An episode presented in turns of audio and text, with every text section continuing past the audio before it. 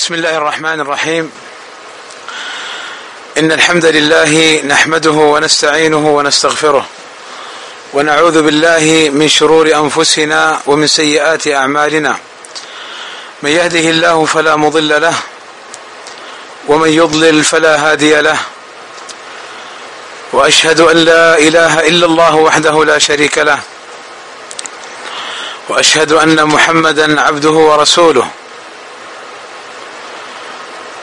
ألا وإن أصدق الكلام كلام الله وخير الهدى هدى محمد وشر الأمور محدثاتها وكل محدثة بدعة وكل بدعة ضلالة وكل ضلالة في النار.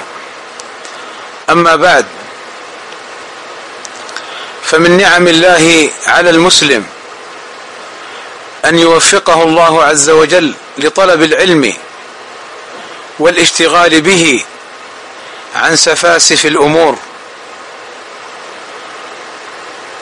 قال صلى الله عليه وسلم من يرد الله به خيرا يفقهه في الدين.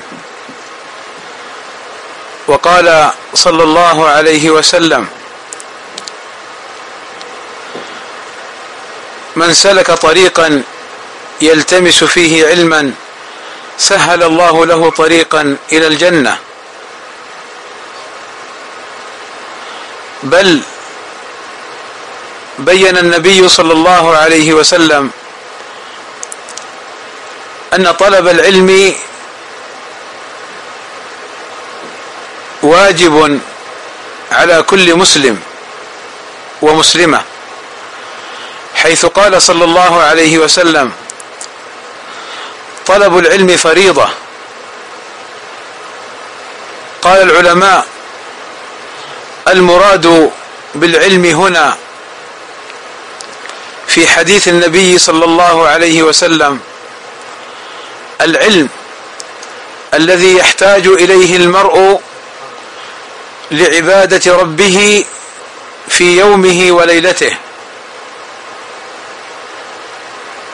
وليس المراد أن يكون كل المسلمين علماء وإنما المراد أن يكون المسلم بصيرا بأمور دينه يعمل بعلم وبصيرة.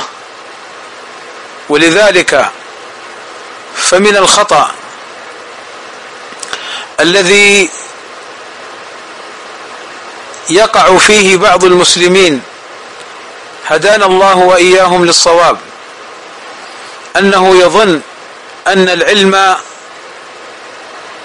ليس من شأنه وأن طلب العلم إنما هو لأناس مخصوصين وهذا خطأ. إذ أن الله عز وجل يقول فاسألوا أهل الذكر إن كنتم لا تعلمون فأمرنا سبحانه وتعالى بسؤال العلماء والرجوع إليهم وهذا هو العلم وهذا هو التعلم وهذا هو التفقه في دين الله عز وجل. فالمسلم الذي يهتم بالعلم الشرعي الذي حثه الشرع على تعلمه يكون على خير كبير. ويكون في راحة بال بإذن الله تعالى ويرجى له الثبات بإذن الله تعالى على الحق. فطلب العلم والاشتغال به خير كبير وخير كثير.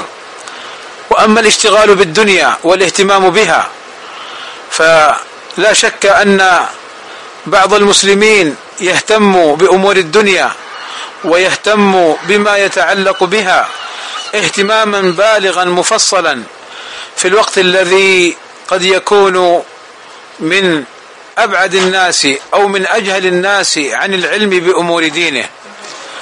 وكيف يقع في ذلك؟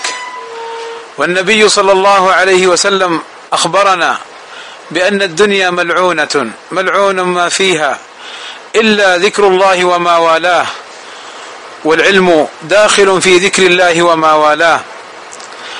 فأي سعادة للمرء حين يوفق لطلب العلم الشرعي؟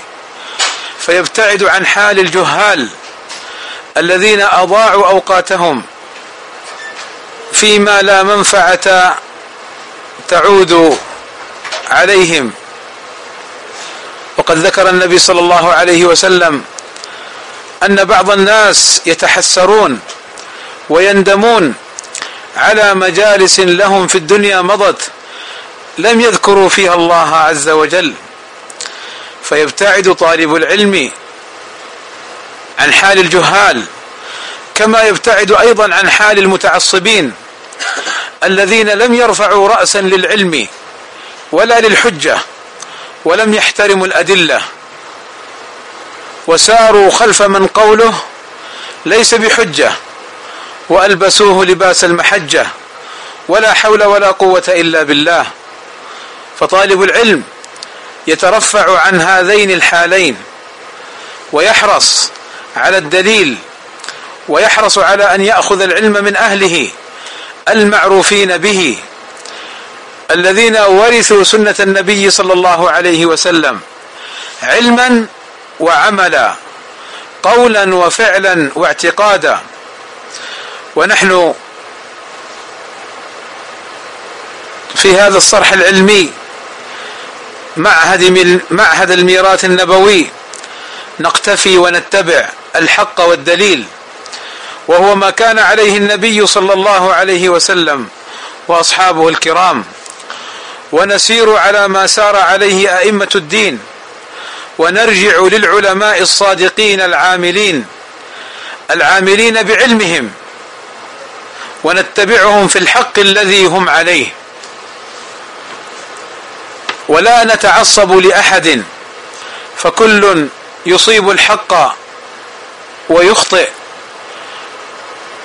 كل يؤخذ من قوله ويرد إلا الرسول صلى الله عليه وسلم. كما نحرص في هذا الصرح العلمي أن نحذر من الفتن وأهلها. وأن يجتنب المسلم المسلم الفتن وأن يجتنب حال الفتانين الذين يثيرون الفتن والقلاقل بين المسلمين الذين يطعنون في السلفيين الذين يمشون بالنميمة فيحذرون من من أهل الحق الذين يكذبون ويفترون على أهل الحق. هذا من حال الفتانين. أهل ظلم وبغي وفساد في الأرض. فهم يفرقون بين المسلمين. في وقت قد اجتمعت كلمتهم أو قربت فإذا بنا نرى بعض هؤلاء الفتانين يفرقون بين المسلمين بلا حجة وبلا هدي بل بالهوى وبالضلال وبالافتراء. ولا حول ولا قوة إلا بالله. لذا نحن طلبة العلم السلفيين ونحن أهل الحق السلفيين نحذر من نحذر من الفتن وأهلها ونحذر من الفتانين. ولا نظلم الناس ولا نؤذيهم والكلام فيهم إما بحجة وبرهان وإلا فإن المسلم الصادق الخائف من الله عز وجل يترفع أن يتكلم في غيره بغير حق. وإني أشكر كل القائمين على هذا الصرح العلمي معهد الميراث النبوي على ما بذلوه من جهد ووقت وعمل دائب مستمر ليصل إلى هذه الدرجة من الإتقان فجزاهم الله خيرا. وسوف تكون الدراسة بإذن الله تعالى في هذا المعهد في عدة علوم في العقيدة والتوحيد والمنهج وفي التفسير وعلومه علوم القرآن وفي الحديث وأصول الحديث وفي الفقه وفي أصول الفقه وقواعده. وفي علوم وفي بعض علوم اللغة. مما ييسره الله عز وجل لنا أن نتدارسه وأن نتذاكره فيما بيننا. وسوف يتم بإذن الله تعالى شرح كتاب أو أكثر في هذه العلوم. كما أنه سيكون بإذن الله تعالى على فترات ستكون هناك محاضرات وتوجيهات وتأصيلات وتقعيدات علمية وسلفية مأخوذة من العلماء ومن تقعيداتهم ومن الأدلة الشرعية من قبل وما كان عليه سلف الأمة رضوان الله عليهم أجمعين. وسوف نبدأ بإذن الله تعالى بدراسة مختصر في علم العقيدة مهم ومفيد وله مكانة عند العلماء. ومنزلة مشهورة معلومة.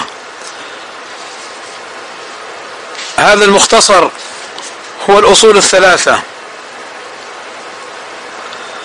تأليف شيخ الإسلام بحق محمد ابن عبد الوهاب ابن سليمان التميمي النجدي السلفي المولود سنة خمسة عشر ومائة وألف والمتوفي سنة ألف سنة ست ومائتين وألف.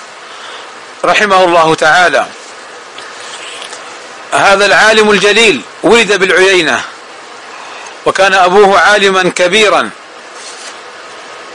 مشهورا بعلمه وكان جده عالم نجد في زمانه. اشتغل بالعلم فحفظ القرآن وحفظ الأحاديث ولازم العلماء واستفاد منهم في التحرر في طلب الحق. واستمر في ملازمة العلماء والرحلة إليهم. فأخذ عن جلة من العلماء رحمة الله عليهم أجمعين. له من المؤلفات كتاب التوحيد وكشف الشبهات والأصول الستة والقواعد الأربع وغيرها من الكتب الكثير من الكتب الكثيرة والمفيدة التي شهد له علماء عصره ومن بعدهم إلى يومنا هذا بالعلم والإتقان وحسن التصنيف وحسن المقصد وباتباع الدليل رحمه الله رحمة واسعة. وشيخ الإسلام محمد بن عبد الوهاب ترجمته مشهورة مستفيضة عند طلبة العلم وعند المسلمين. وكتابه الأصول الثلاثة كما سبق هو رسالة صغيرة صغيرة الحجم لكنها كبيرة المعاني والفوائد. كان العلماء يحفظونها طلاب العلم بل حتى العوام كان العلماء يحفظونهم هذه المتون خصوصا الأصول الثلاثة. وقد كتب بعض العلماء إلى بعض الأمراء يحثه على نشر هذه الرسالة الأصول الثلاثة في القرى والبوادي وأن يحفظها أئمة المساجد للعوام. لذلك كان العوام في تلك السنين والأعوام كانوا يحفظون الأصول الثلاثة وكانوا يردون على أهل الباطل من أهل الشركيات لأنهم حفظوا هذه الأصول وفهموها فردوا على أي شبهة يثيرها بعض القبوريين وأهل الشرك مما فهموها من هذه الرسالة. هذه الرسالة تضمنت المسائل الأربع العلم والعمل به والدعوة إليه والصبر. كما تضمنت بيان الحنيفية السمحة والتوحيد بأنواعه وبيان الولاء والبراء وبيان الأصول الثلاثة. ما الأصول الثلاثة؟ من ربك؟ ما دينك؟ من نبيك؟ الأسئلة التي يسألها المرء في قبره. جعلها الإمام محمد بن عبد الوهاب رحمه الله تعالى وبنى عليها هذه هذه الأصول الثلاثة معرفة الله ومعرفة دينه ومعرفة نبيه صلى الله عليه وسلم. وليس مقصود الإمام محمد بن عبد الوهاب رحمه الله تعالى حصر الأصول في ثلاثة لأن له الأصول الستة وإنما أراد أن هذه الأصول الثلاثة هي أصول مهمة وملمة للعلم وأصول عظيمة لمن حفظها وفقهها. وتدبر معانيها. لذلك أحث طلبة العلم وحتى عامة الناس أحثهم على حفظها وعلى سماع أشرطة العلماء في شرحها. فقد شرحها جماعة من أهل العلم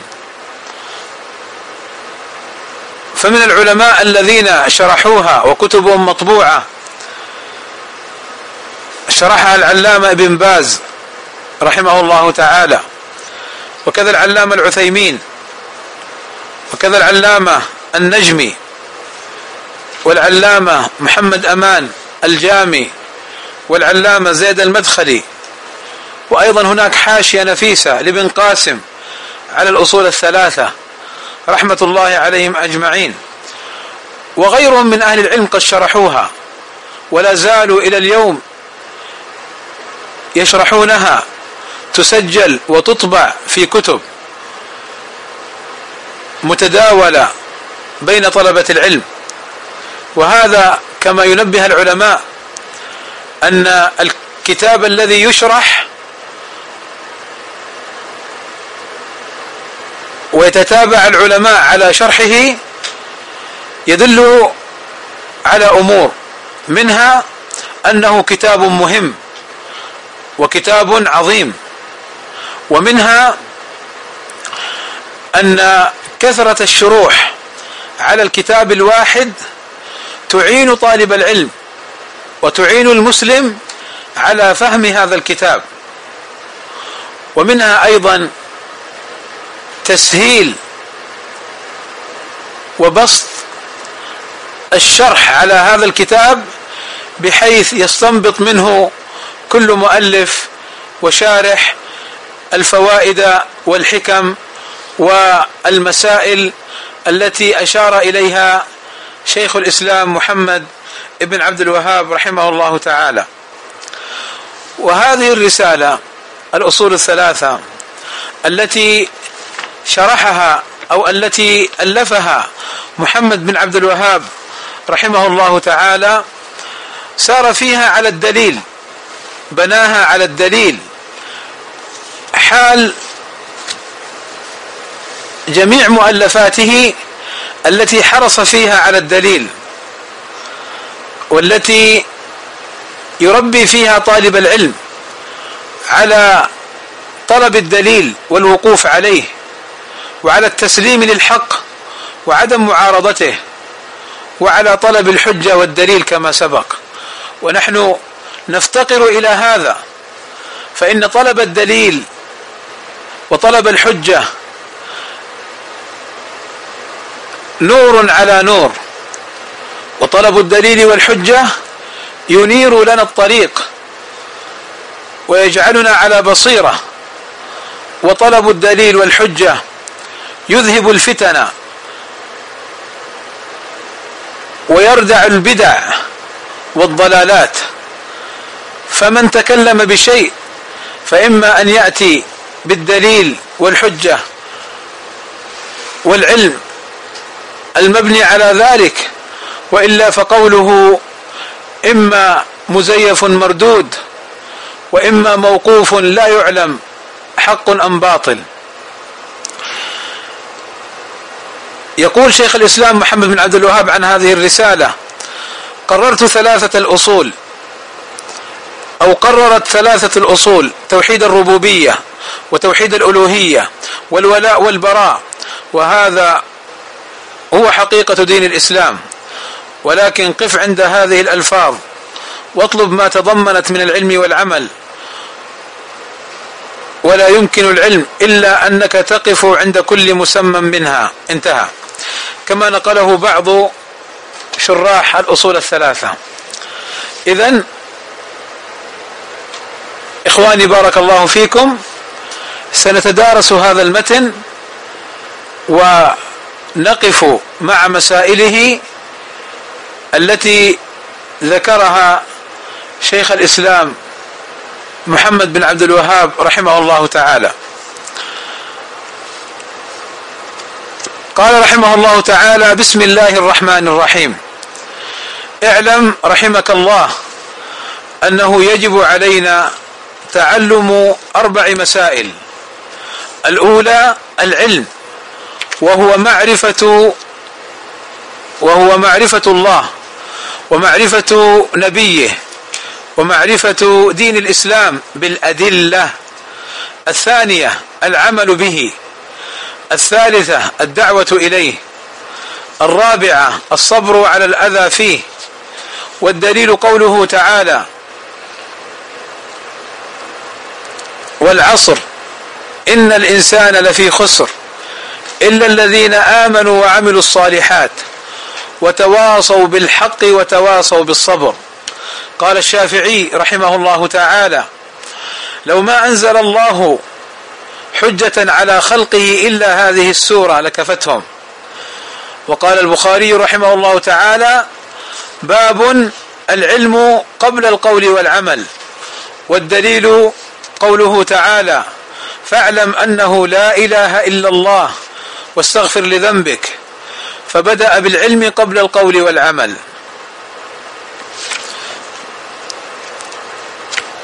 هذه الجمل المفيدة التي ذكرها شيخ الإسلام محمد بن عبد الوهاب رحمه الله تعالى سنقف معها جملة جملة. قوله رحمه الله تعالى بسم الله الرحمن الرحيم ابتدأ الكلام وابتدأ الرسالة بالبسملة. بسم الله الرحمن الرحيم اقتداء بالقرآن الكريم حيث أن البسملة في أوله. وأيضا جاء عن بعض السلف أنه كان يكتب البسملة في أول الكلام.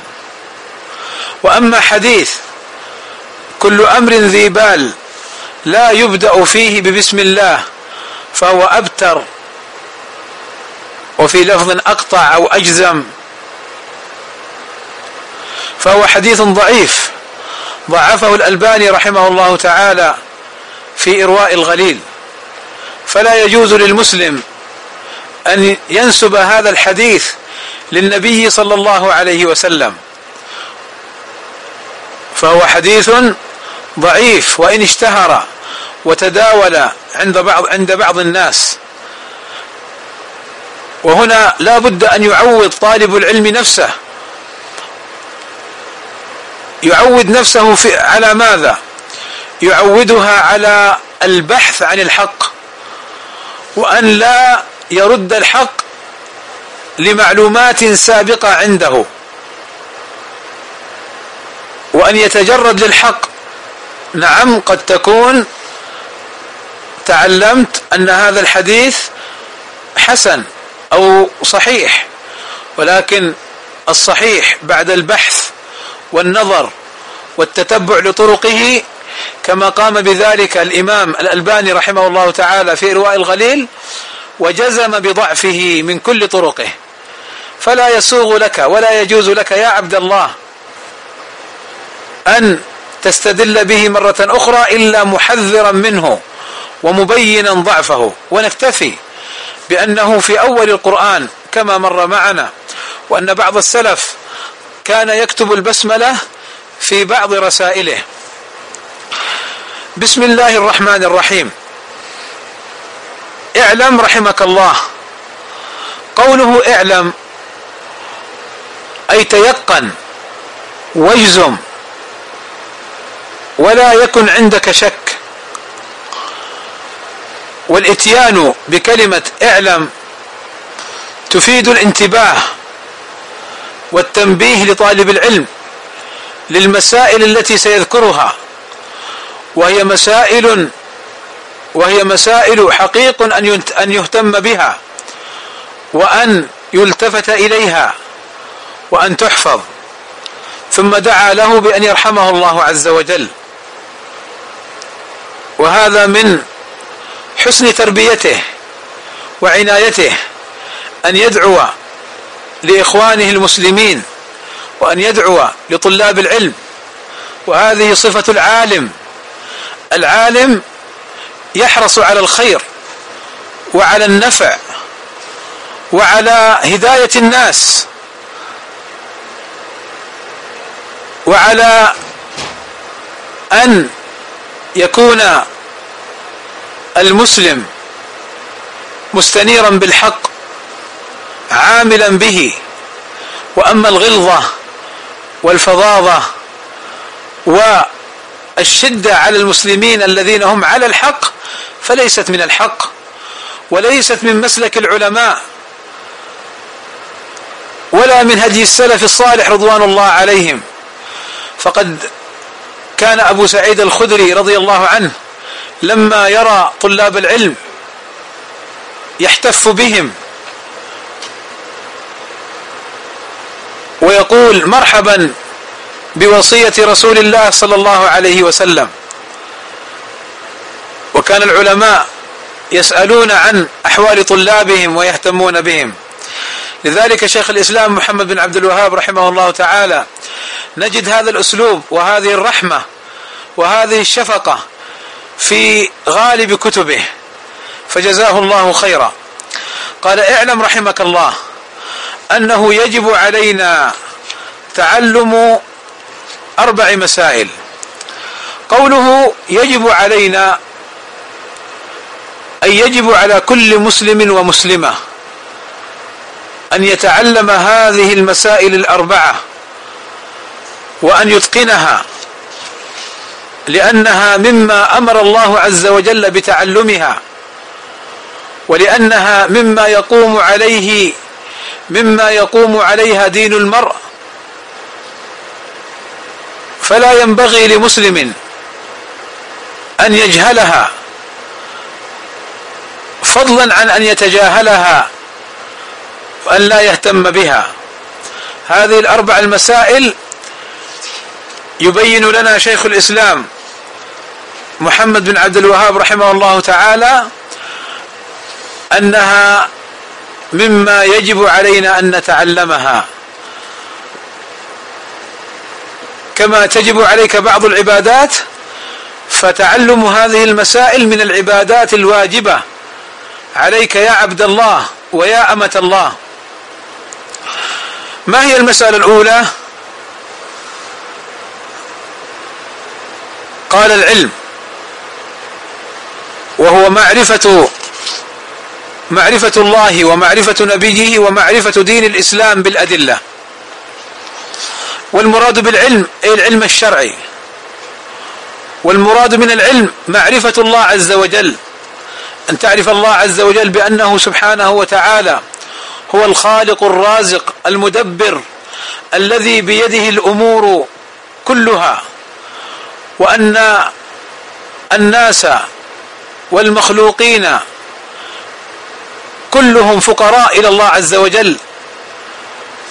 وأن الله عز وجل هو الغني فتعرفه بربوبيته سبحانه وتعالى وتعرفه بألوهيته بأنه المستحق أن يصرف إليه وأن تصرف إليه جميع أنواع العبادة قولا وفعلا واعتقادا هو المستحق لها سبحانه وتعالى.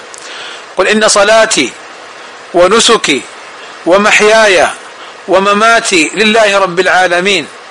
لا شريك له وبذلك أمرت. ومعرفة أسمائه وصفاته أسمائه الحسنى وصفاته العليا وأن له أسماء وصفات تليق بجلاله سبحانه وتعالى نؤمن بها على حقيقتها كما أثبتها.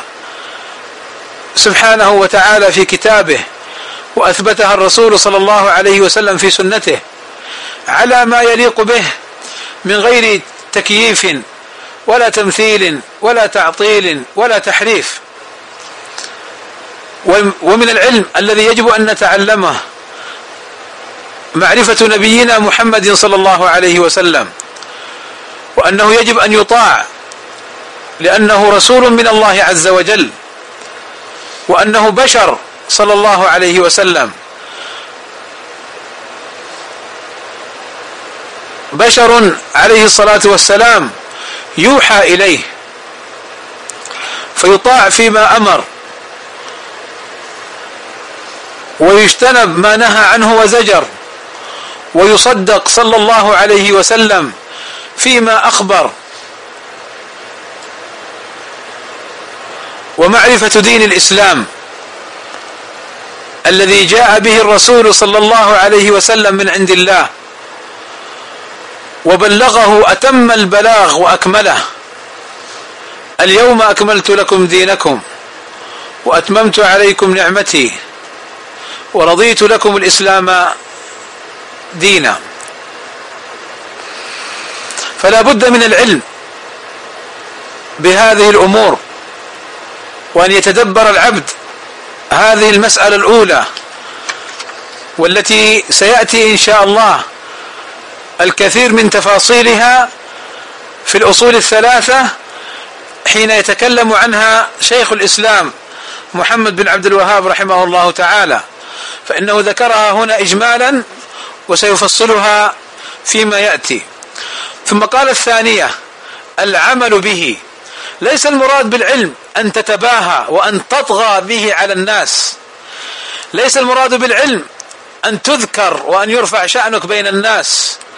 إنما المراد به أن تعمل به لله عز وجل وأن تمتثل أوامر الله عز وجل. فلا بد من العلم ولا بد من العمل به. فإن الإيمان كما يقول الحسن البصري ليس الإيمان بالتمني ولا بالتحلي ولكن الإيمان ما وقر في القلب وصدقه العمل. فمن قال خيرا وعمل خيرا قبل منه ومن قال خيرا وعمل شرا لم يقبل منه.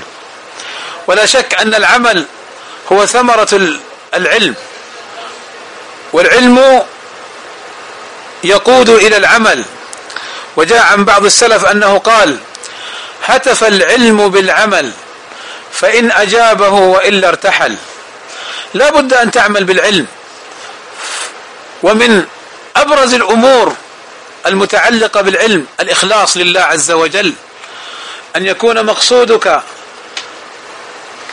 الله عز وجل وأن لا تراقب الناس وأن لا تعمل للناس وإنما تراقب الله عز وجل. العمل بالعلم في متابعة سنة الرسول صلى الله عليه وسلم في شأنه وأحواله عليه الصلاة والسلام. العمل بالعلم أن تكون تقيا نقيا لا غل ولا حسد ولا أذى وإلا من يتعلم أن أذية المسلمين حرام ويؤذيهم. ما فائدة العلم حينها؟ يكون العلم حجة عليه لا حجة له. من يتعلم أن السنة وأهلها غرباء فهم بحاجة إلى من؟ ينصرهم ويؤيدهم ثم يناصر أهل البدع والأهواء. فأي فائدة في العلم هذا؟ العمل بالعلم لو قام به أهله والله لقلت الفتن. ولو قام به أهله لتقاربت القلوب على الحق. ولكن هي فتن وابتلاء من الله عز وجل. يتعلم المرء من العلم ما يكون حجة عليه ويتعلم الآخر من المرء ما من العلم ما يكون حجة له. فلا بد من العمل بالعلم. ولذلك من صفات العالم من صفات العالم عند أهل العلم. أن يكون عالما عاملا. وإلا فلو كانت فلو كان عنده علم ثم نجد في أعماله الخبث والأذية والفساد والتفريق بين المسلمين ونجد في أعماله تحزيب المسلمين فلا شك أن هذا ليس بعالم يؤخذ منه العلم. فما بالك لو كان هذا الذي يعمل هذه الأعمال لا يعد طالب علم؟ ولا يستحق أن يوصف بأنه عالم.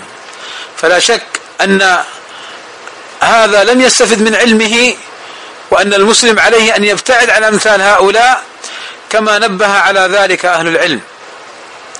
إذا فلا بد من العلم ولا بد أيضا من العمل. لماذا العلم؟ لماذا لابد من العلم؟ حتى لا تتكلم في دين الله إلا ببصيرة. فلا تكثر أخطاؤك. ولا تكثر مخالفاتك فإن الخطأ الذي مثله لا يحتمل من طالب العلم جهله يؤثر عند عند العلماء في قيمة هذا المخطئ وفي بعده عن الحق. فما بالك حينما يخطئ في مسائل تتعلق بالعقيدة والتوحيد ومسائل تتعلق بالشرك والتحذير منه؟ ومسائل تتعلق بالمنهج.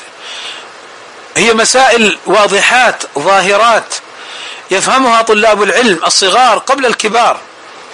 مما يدل على أن هذا إما أنه لم يحصل العلم بطريقة شرعية وإما أنه قد انحرف وزاغ قلبه عن الحق. نسأل الله السلامة والعافية. ثم الثالثة بعد أن تعلم وأن تعمل لا بد أن تدعو إلى العلم أن تعلم الناس بحسب استطاعتك. فما تعلمته لا مانع أن تدعو الناس إليه وأن تبينه للناس. وهنا لا بد من بيان أمر مهم وهو أن بيانك ونقلك للحق وللعلم الذي تعلمته للعلماء ليس من باب الفتوى وليس من باب التصدر. فلو تعلمت مثلا على سبيل المثال أن قول والنبي لا يجوز وأن قول والنبي من من الشرك المنهي عنه لقوله صلى الله عليه وسلم من كان حالفا فليحلف بالله أو ليصمت. وقوله صلى الله عليه وسلم لا تحلفوا بآبائكم ولا بأمهاتكم ولا باللات والعزى.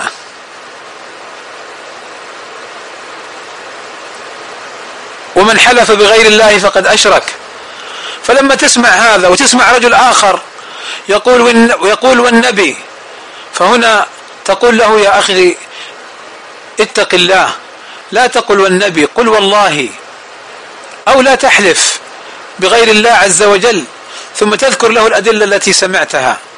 هذا ليس من باب التصدر هذا من باب الأمر بالمعروف والنهي عن المنكر بعلم وحكمة. فهذا لا مانع منه لأننا نجد كثيرا من المسلمين للأسف يرى خطأ ويعلم أنه خطأ من قول العلماء ويعرف الدليل ولكن يسكت. فتقول له لماذا لم تنكر؟ يقول يا أخي لست عالما هذا خطأ. هذه شبهة شيطانية لكي لا تأمر بالمعروف وتنهى عن المنكر.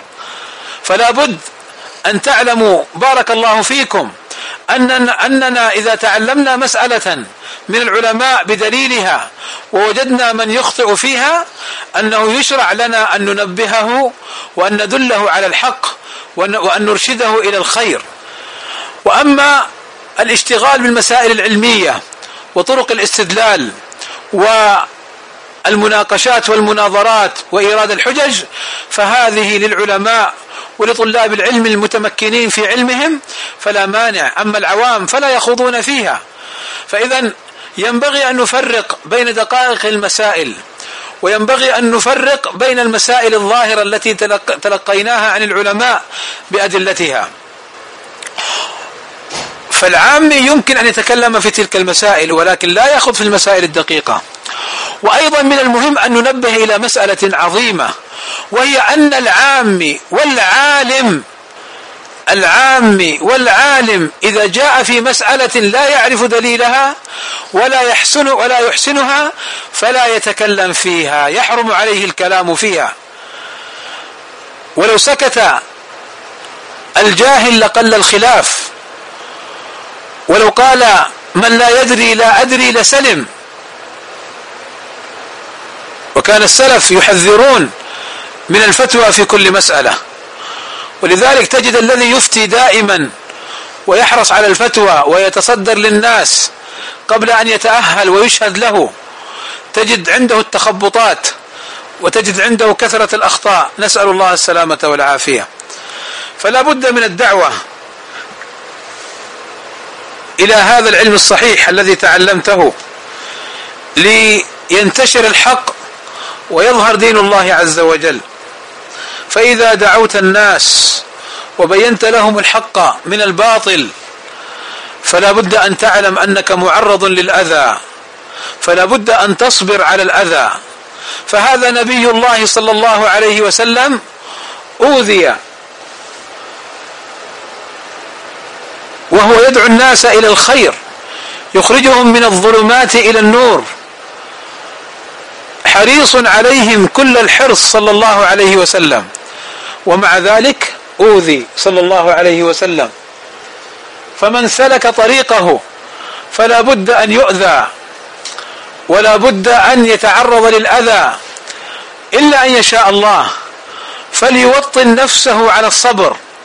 وفرق بين أن يتعرض للأذى وأن يسلك غير السبيل الصحيح فيوبق أو فيجعل نفسه في مواطن الهلاك وبين أن يدعو الناس فيؤذى في دعوته فإن بعض الناس يعمل أعمالا غير شرعية ويزعم أنه في هذه الأعمال يعني يدعو إلى الله فيؤذى وأنه يصبر على ذلك. لا. أنت تتعلم العلم وتعمل به أنت تتعلم العلم وتعمل به وتسير على ما كان عليه النبي صلى الله عليه وسلم وأصحابه الكرام. فإن علمت وعملت وسرت على ما كان عليه النبي صلى الله عليه وسلم وأصحابه الكرام فأوذيت بعد ذلك للزومك للحق فاصبر واعلم أن العاقبة للمتقين. وأن الله مع الذين اتقوا والذين هم محسنين والذين هم محسنون. فاصبر على ذلك والزم الصبر. لماذا يؤذونك؟ لأنك تدعو الناس وتحذرهم من جانبين من جانب الشهوات فأهل الدنيا يرفضونك. يرفضون ما أنت عليه ويبغضونك. وأهل الشبهات أيضا يرفضونك ويرفضون ما أنت عليه فيحاربونك ويؤذونك. وأنت تعلم إنما تعمل لله لا لنفسك. فما تعرضت فيه من الأذى لله فما أحلاه وما ألذه وأطعمه. لأنه في ذات الله عز وجل. ولذلك إن كنت تغضب إن أوذيت فأنت عليك أن تراجع. هل تدعو إلى الله أم تدعو إلى نفسك؟ فلذلك نبه شيخ الإسلام رحمه الله تعالى على الصبر على الأذى. نعم الأذى يصيب المسلم حتى من بعض من هو على يعني قرب منه. إما حسدا وإما ظلما وإما بغيا قد يكون موافقا لك في المنهج ويدعو إلى الحق الذي أنت عليه. ولكن تتلاعب به الشياطين فيقع في الحسد فيؤذيك ويتكلم عليك ويحذر منك ويبغضك ويتقول عليك. فعلى المسلم أن يكون بصيرا نبيها حريصا على الحق وأن يبعد عن طرق الردى وسبل الهوى. قال شيخ الإسلام محمد بن عبد الوهاب رحمه الله تعالى والدليل قوله تعالى هكذا يربي طلبة العلم على الدليل. وقبل قال العلم وهو معرفة الله ومعرفة دينه ومعرفة نبيه معرفة الله ومعرفة نبيه ومعرفة دين الإسلام بالأدلة بالأدلة بالدليل. وهنا أيضا يقول والدليل أي على ما سبق. والعصر إن الإنسان لفي خسر. إلا الذين آمنوا وعملوا الصالحات وتواصوا بالحق وتواصوا بالصبر. وجه الدلالة من هذه السورة على المسائل الأربعة كالتالي. أما العلم فهذا مأخوذ من قوله تعالى إلا الذين آمنوا. فبماذا آمنوا؟ علموا ما يؤمن به فآمنوا. وعملوا بماذا عملوا؟ عملوا بما علموا. فإذا هذا دليل العلم. وأما العلم به فهم حققوا الإيمان فوصفهم الله بأنهم آمنوا. وأيضا وصفهم بأنهم عملوا الصالحات وأنهم تواصوا بالحق والصبر عليه. فإذا هذا دليل العمل به. وأما الدعوة إليه فدليلها التواصي بالحق والتواصي بالصبر. وأما الصبر على الأذى فدليلها التواصي بالصبر. إذا هذه المسائل الأربع العلم والعمل والدعوة والصبر مع ظهورها إلا أن شيخ الإسلام محمد بن عبد الوهاب يربيك يربينا نحن طلبة العلم على الدليل على الدليل. كل مفسد وفتان تستطيع أن تقف فتنته وإفساده بأن تقول له ما الدليل على ما أنت عليه؟ ما الحجة على ما أنت عليه؟ فإن هرب فاعلم أنه كذاب فتان. وإن أتى بالحجة وكانت حجة ثابتة وكان الحق ظاهر فيجب قبوله وإلا فقوله مردود عليه. قال الشافعي رحمه الله تعالى لو ما أنزل الله حجة على خلقه إلا هذه السورة لكفتهم. يعني الشافعي بهذا الكلام أن هذه السورة سورة العصر من حيث دلالتها على العلم والعمل والدعوة والصبر هي حجة كافية. لو ما أنزل الله عز وجل من الآيات في هذه المعاني إلا هذه السورة. وليس المراد أنه لا ينزل الله إلا هذه السورة فقط لا. وإنما إلا هذه السورة في هذه المعاني العلم والعمل والدعوة والصبر.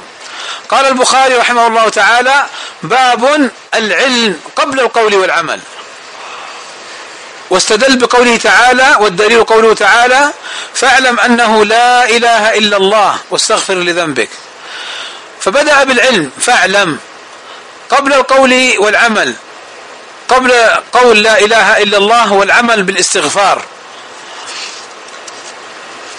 فمن عمل بلا علم كما يقول السلف من عمل بلا علم كان ما يفسد أكثر مما يصلح. وقالوا كيف يستقيم الظل والعود أعوج؟ ومن عمل بلا علم أشبه حال النصارى الذين ضلوا عن الطريق المستقيم. والذين ترهبوا وابتدعوا رهبانية واشتغلوا بالعبادة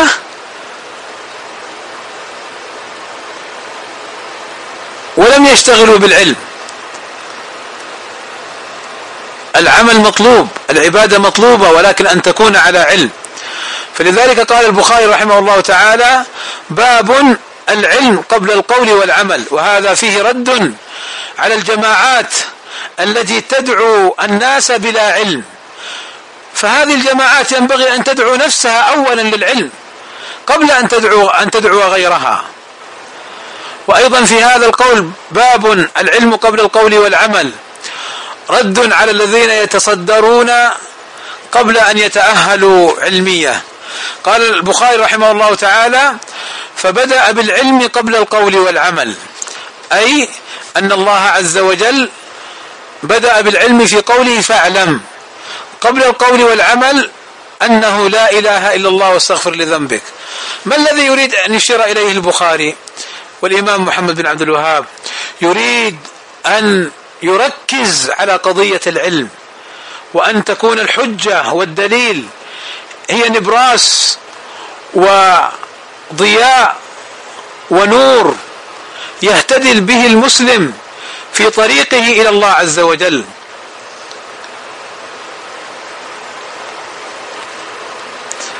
فالنبي صلى الله عليه وسلم كما قال الله عز وجل قل هذه سبيلي أدعو إلى الله على بصيرة أنا ومن اتبعني. فما هي البصيرة؟ هي العلم والحجة والحكمة. أنا ومن اتبعني فإن كنت متبعا لهدي النبي صلى الله عليه وسلم فاطلب الحجة. واحذر بارك الله فيك من جعل الحجة قول فلان وفلان. قال ابن عباس يوشك أن تسقط عليكم حجارة من السماء. أقول لكم قال الله قال رسوله تقولون قال أبو بكر قال عمر. إذا كان ابن عباس رضي الله عنهما وعن جميع صحابة رسول الله صلى الله عليه وسلم لا يرتضي بقول أحد مع قول قول الله وقول رسوله يعني مع الحجة. فكيف نقدم قول زيد أو عبيد من الناس على الحجج والأدلة الشرعية؟ إن هذا هو التعصب. في صورة الاتباع. إن هذا هو الجهل والانحراف في صورة الاهتداء للحق. موازين معكوسة ومقلوبة عند هؤلاء الناس الذين تأتيهم بالحق. فيقول لك لا قال فلان نحن لسنا أعلم منه. يا أخي طيب فلان أعلم من قال الله قال رسوله. قال الصحابة رضوان الله عليهم. يا أخي فلان هل قوله مقدم على الحجة؟ والله للأسف نجد بعض الناس مهما تأتيه به مهما تأتيه من آية يعرض عنها إلا من رحم الله عز وجل. فنسأل الله السلامة والعافية ونسأل الله عز وجل أن يجعلنا ممن يتبع الحجة وممن يسير على الحجة على الدليل ويجعلنا ممن يتبع الحق ويبتعد عن الباطل. فاحرصوا بارك الله فيكم في كل أمركم. على لزوم الحق على لزوم السنة على لزوم ما كان عليه سلف الأمة رضوان الله عليهم أجمعين. أسأل الله العظيم رب العرش رب العرش العظيم أن يوفقني وإياكم لما يحبه ويرضاه. وصلى الله وسلم على نبينا محمد وعلى آله وصحبه أجمعين.